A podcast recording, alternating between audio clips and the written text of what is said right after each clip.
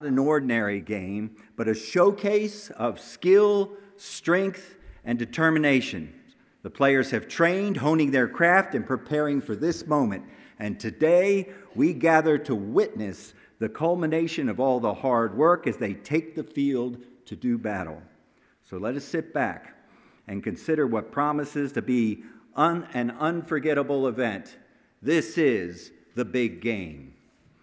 Forgive me as I stretch my credibility a little bit, but I just kind of decided to lean into the uh, season and uh, maybe look at some powerful Christian fundamentals through the lens of football.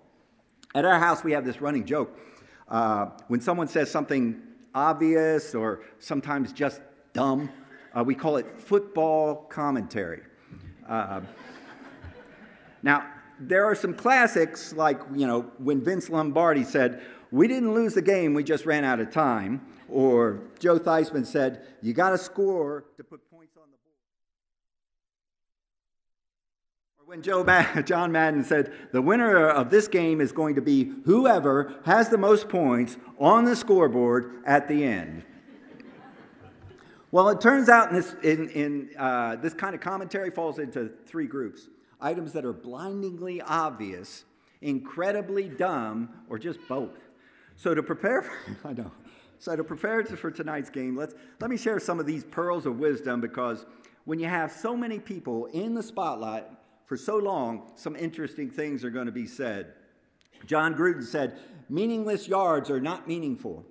Jerry Rice says, "I feel like I'm the best, but you're not going to get me to say that."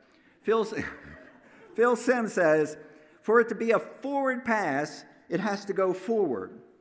Michael Vick said, I have two weapons my arms, my legs, and my brain. George Rogers said, I want to rush for a thousand or 1,500 yards, whichever comes first. Craig Ironhead Heyward said, People say I'll be drafted in the first round, maybe even higher. And and of course, there was George Raveling who said, When I went to Catholic high school in, in Philadelphia, we just had one coach for football and basketball. He took all of us, turned us, uh, turned us, and had us run through the forest. And the ones who ran into the trees, they were the football team. and some people think football, you know, players are temperamental, you know, 90% temper and 10% mental. Uh, and that's not necessarily true, as mental acuity is beneficial in, in, football, but it's commitment and understanding the fundamentals that wins games. You don't have to know Greek to win at football, and I found that in Christianity, it's kind of, it's kind of the same way. So tonight, uh, we're going to go back to some fundamentals that apply to the big game and also in our Christian walk, regardless of where we are in terms of knowledge, experience, and maturity. So it turns out if you crush things down to their most basic element, there are three things that are, that are essential. You've got to listen to the coach, you got to be ready to play, and you got to play to win. Let's start with listening to the coach. As you might expect, you got to know who the coach is. And I know this may ruffle some feathers, but it's not Fox News. It's not CNN. It's not MSNBC. Or the, he's saying, um, okay, how about now? Okay. Uh, it's not, now I am going to get in trouble. because it's also not Joe Biden, it's also not Donald Trump, not Ron DeSantis, and as much as I love him, it's not even Blake Dozier or other uh, preachers in the Brotherhood. It turns out they had the same problem in the New Testament.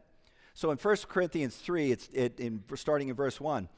But I, brothers, could not address you as spiritual people, but as people of the flesh, as infants in Christ. I fed you with milk, not solid food, for you were not ready for it, and even now you're not ready. For you are still of the flesh. For while there is jealousy and strife among you, you are not of the flesh, and beha- you are of the flesh and behaving only in a. Are you not of the flesh and behaving only in a human way? For one says, I follow Paul, and another, I follow Apollos. Are you not being merely human? Who then is Paul? What is Apo- uh, uh, who then is Apollos? What is Paul? Servants through whom you believed as the Lord assigned to each. I planted, Apollos watered, and God gave the growth. So neither he who plants nor he who waters is anything, but only God who gives the growth. He who plants and he who waters are one, and each will receive his wages according to his labor, for we are God's fellow workers. You are God's field, God's building. Skipping down to verse 18. Let no one deceive himself. If anyone uh, one among you thinks that he is wise in his age, let him become a fool that he may become wise. For the wisdom of the world is folly with God. For it is written, He catches the wise in their craftiness. And again, the Lord knows the thoughts of the wise, that they are futile. So let no one boast in men, for all things are yours, whether Paul or Apollos or Cephas or the world or life or death or the present or the future, all are yours. And you are Christ's and Christ is God. One person said, in order to follow the plan, you have to know the man. And sometimes I just need some clarity. I need to remember who's in charge of, well, of Oldham Lane, of J.D. Wallace. And indeed, of all Christians, it is God through Jesus Christ. And so, if that's the case, I need to communicate to the one that's in charge. 1 Thessalonians in 5, it says, uh, verse 16, rejoice always, pray continually, give thanks in all circumstances, for this is God's will for you in Christ Jesus. What Paul is asking is to maintain a continual attitude of conversation, of prayer, not just as at designated times, but through all of life. This reflects the importance of staying in that communication with God and seeking His guidance and wisdom in all aspects of our lives. And to be honest, I don't know how you can give thanks in all circumstances if you're not continually in prayer. Similarly, in sports, we've got to be coachable. And not every player is coachable. Truth be told, I'm not always coachable. How about you? Are you coachable? What about matters of the Spirit? Are you listening to the coach? In Luke 6 and 46, Jesus makes a pretty bold uh, uh, statement. He says, Why do you call me Lord, Lord, and do not do what I say? As for everyone who comes to me and hears my word and puts them into practice, I will show you what they are like. They are like a man building a house who dug down deep, laid the foundation on the rock. And when the flood came, the torrent struck the house, but could not shake it because it was well built. But the one who hears my word and does not put them into practice is like a man who built a house on the ground without a foundation. The moment the torrent struck the house, it collapsed, and its destruction was complete. We've got to listen. But we've also got to be ready to play. Now, here's a, a, a pearl of, of wisdom, kind of approaches uh, football commentary. Wearing a uniform doesn't make you a player. Calling ourselves a Christian doesn't make us one if all we're doing is just wearing the name. And it's not a new problem, as we see those who wanted to wear uh, the name Christian in the new, Testament, but didn't really want to be one. Now, there's several examples, but probably the one that's uh, most notable is in Acts 5, so starting in verse 1. But a man named Ananias and his wife Sapphira sold a piece of property, and with the wife's knowledge, he kept back for himself some of the proceeds and brought only part of it and laid it at the apostles' feet. But Peter said, Ananias, why has Satan filled your heart to lie to the Holy Spirit and to keep back for yourself part of the proceeds of the land? While it remained unsold, did it not remain your own? And after it was sold, was it not at your disposal? Why is it that you have contrived this deed in your heart? You have not lied to man, but to, but to God. And I think, just to pause there just for, uh, for a bit, when you wear the name Christian and you are not a Christian, you're not lying to the people around you, you're lying to God picking up in verse 5. When Ananias heard these words, he fell down and he breathed his last, and great fear came upon all who heard it. The young men rose, wrapped him up, carried him out, and buried him.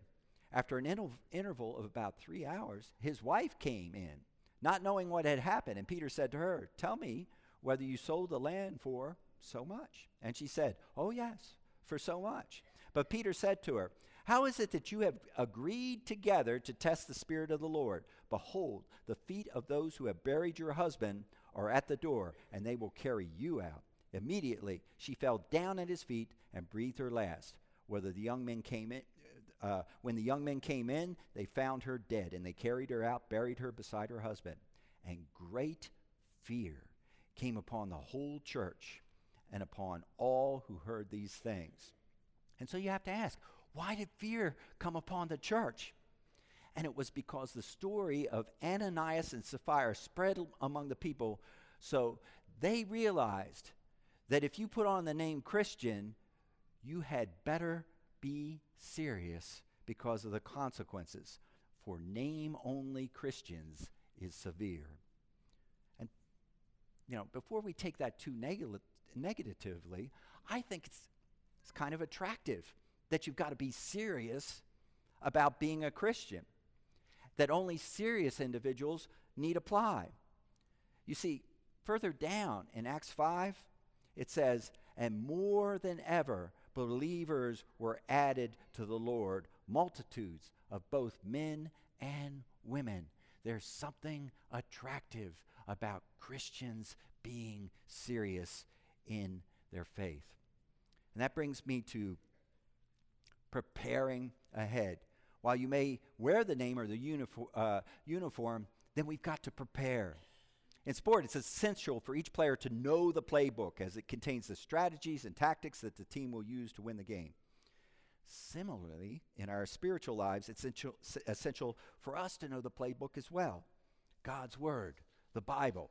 In 2 Timothy 2, 3.16, and we're probably familiar with this uh, uh, verse, Paul says, All Scripture is God-breathed, is useful for teaching, rebuking, correcting, and training in righteousness, so that the servant of God may be thoroughly equipped for every good work. Just as a player who doesn't know the playbook will not be able to effectively contribute to the team's success, I don't think we can effectively live for God if we don't know His Word. And knowing the, His Word is not just about memorizing verses, it's about studying it, understanding it, applying it to our lives. And when we do this, we're equipped to serve God and to live for Him in a way that is pleasing to Him. But you can't win the game by just studying the playbook. Can you imagine a team that is called on the field and they say, oh, no, no, no, we just want to study the playbook? I've seen it. Perhaps you have too. Christians that want to study all the time, but never go out, never encourage and frankly, while they may know the Bible inside and out, they never go out on the field of play. You can't win from the sidelines. The statement rings true in many aspects of life, including our spiritual journey. We can't expect to grow in our faith and bless and encourage others if we're just sitting on the sidelines. In 1 Corinthians 9 24, Paul says, do you not know that in a race all runners run, but only one gets the prize? Run in such a way as to get the prize. Everyone who competes in the game goes into strict training. They do it to get a crown that will not last, but we do it to get one that will last forever. Just as athletes train and work hard in order to uh, succeed, we've got to work hard, be in strict training in order to live the life that is pleasing to God. This means reading, studying the Bible, praying, and serving others. So it's not enough simply to know Jesus is our Lord. We must also follow the plan. We must make a conscious effort to submit ourselves to His training and discipline so that we can win the ultimate prize, which is eternal life. The Bible tells us that we're called to be active members of the body of Christ. 1 Corinthians 12 says, and 27. Now, you are the body of Christ, and each one of you is part of it. Just as every uh, part of the body plays a crucial role, so does each of us play a crucial role in furthering God's kingdom. God has given us all gifts and talents to use for His glory. We can't fulfill this calling by simply watching each other do the work. When we play it safe, stay on the sidelines, we also miss out on being able to participate in the di- uh, divine, in transformation, in growth, That comes with stepping out of our comfort zone. That comes from stepping off the sidelines. This brings us to our final point. We've got to play to win. And the only way to win is that it can't be about me, it's got to be about we. And so there's two ways to do this. For one, you've got to support the team. Well, how do you do that? Well, one way is we need to encourage each other. That's not an optional nicety, it is a critical necessity. Galatians 6 and 2 says, Carry each other's burdens, and in this way you will fulfill the law of Christ. Hebrews 10 and 24. And let us consider how we may spur one another on toward love and good deeds, not giving up meeting together, as some of us are in the habit of doing, but encouraging one another, and all the more as we see the day approaching. The author of Hebrews uh, talks about how to encourage and motivate one another in our faith journeys, encouraging one another in love and good deeds. This is especially important as we see the day approaching, and the day is approaching. Another way of supporting one another is don't intentionally hurt fellow believers. It's going to happen. And life is full of our bumping shoulders. But if I spend all my time in trying to bump back or sulking, or worse yet, deliberately trying to inflict harm or division on the team, I'm not playing to win. 1 Corinthians 12 and 25, so that there should be no division in the body, but that its parts should have equal concern for each other. If one part suffers, every part suffers with it. If one part is honored, every part rejoices with it. I'm, I'm really glad to be at the team at Oldham because we overwhelmingly play together. And it makes our Christian walk so much better. So, while we're supporting each other, we also have to stick with the plan.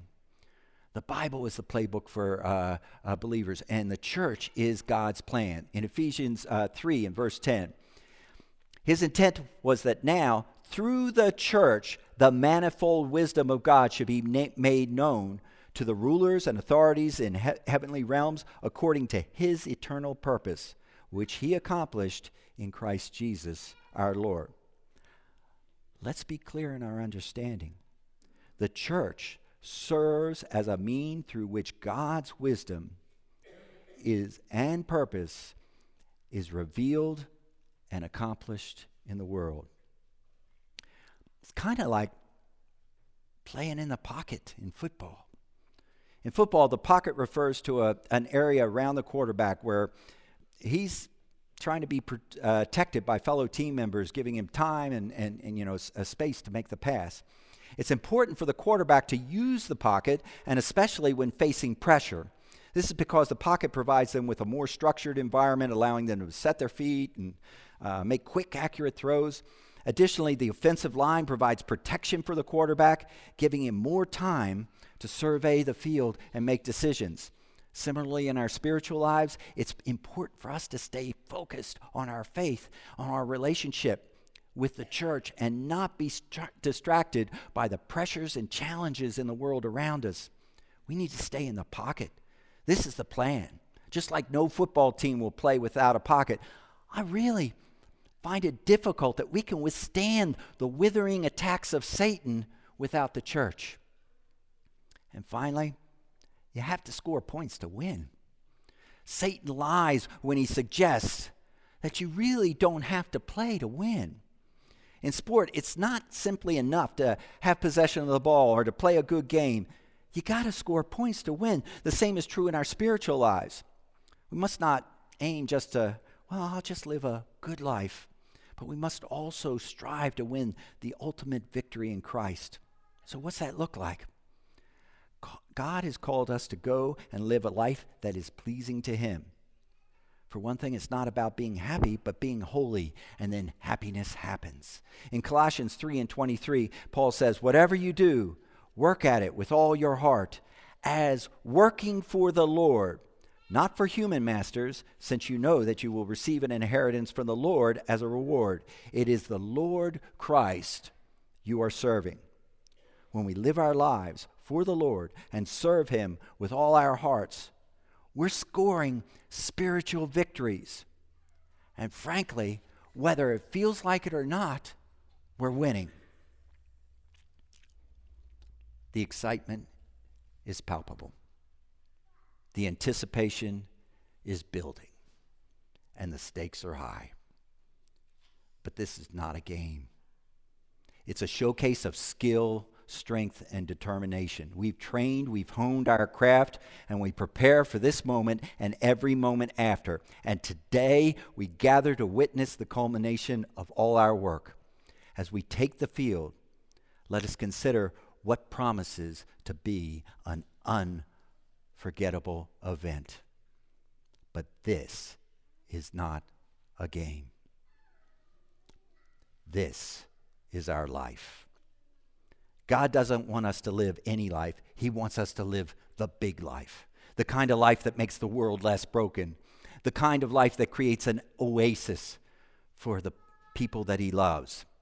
In our big life, we need to know some things. Number one, Jesus is preeminent. In John 14 and 6, Jesus says, I am the way, the truth, and the life. No one comes to the Father except uh, through me. There's four basic elements for life water, air, food, light.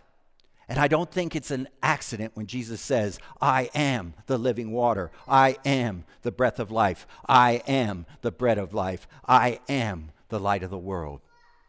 Jesus is the only plan to salvation, and it's through him we are able to have a relationship with God. Football's hard, life is harder. And knowing the fundamentals is not about winning or losing, but it's about life and death. And He wants us to have life and have it abundantly, where we keep ourselves and others from the evil one. But it's hard work, and it's about preparation, and it's about participation 1 Peter 2 and 9 says, But you are a chosen people, a royal priesthood, a holy nation, God's special possession, that you may declare the praises of him who called you out of darkness into this wonderful life. Once you were not his people, but now you are the people of God. Once you had not received mercy, but now you have received mercy. So here's the secret we don't win in our lives, we get to dominate in our lives. The victory is already won. God wants us as his, his people. He wants us to come to him. He wants us to put Christ on in baptism and follow him. That's the plan. He wants everybody on his team. But even in the best team, you get knocked down and you fall short. We all get knocked down. Many of us have been knocked down a lot. But it's not about being knocked down, it's about how many times you get up. And we have a family here that will help anyone get up. If you have any need, you can come forward as we sing the song that's been selected.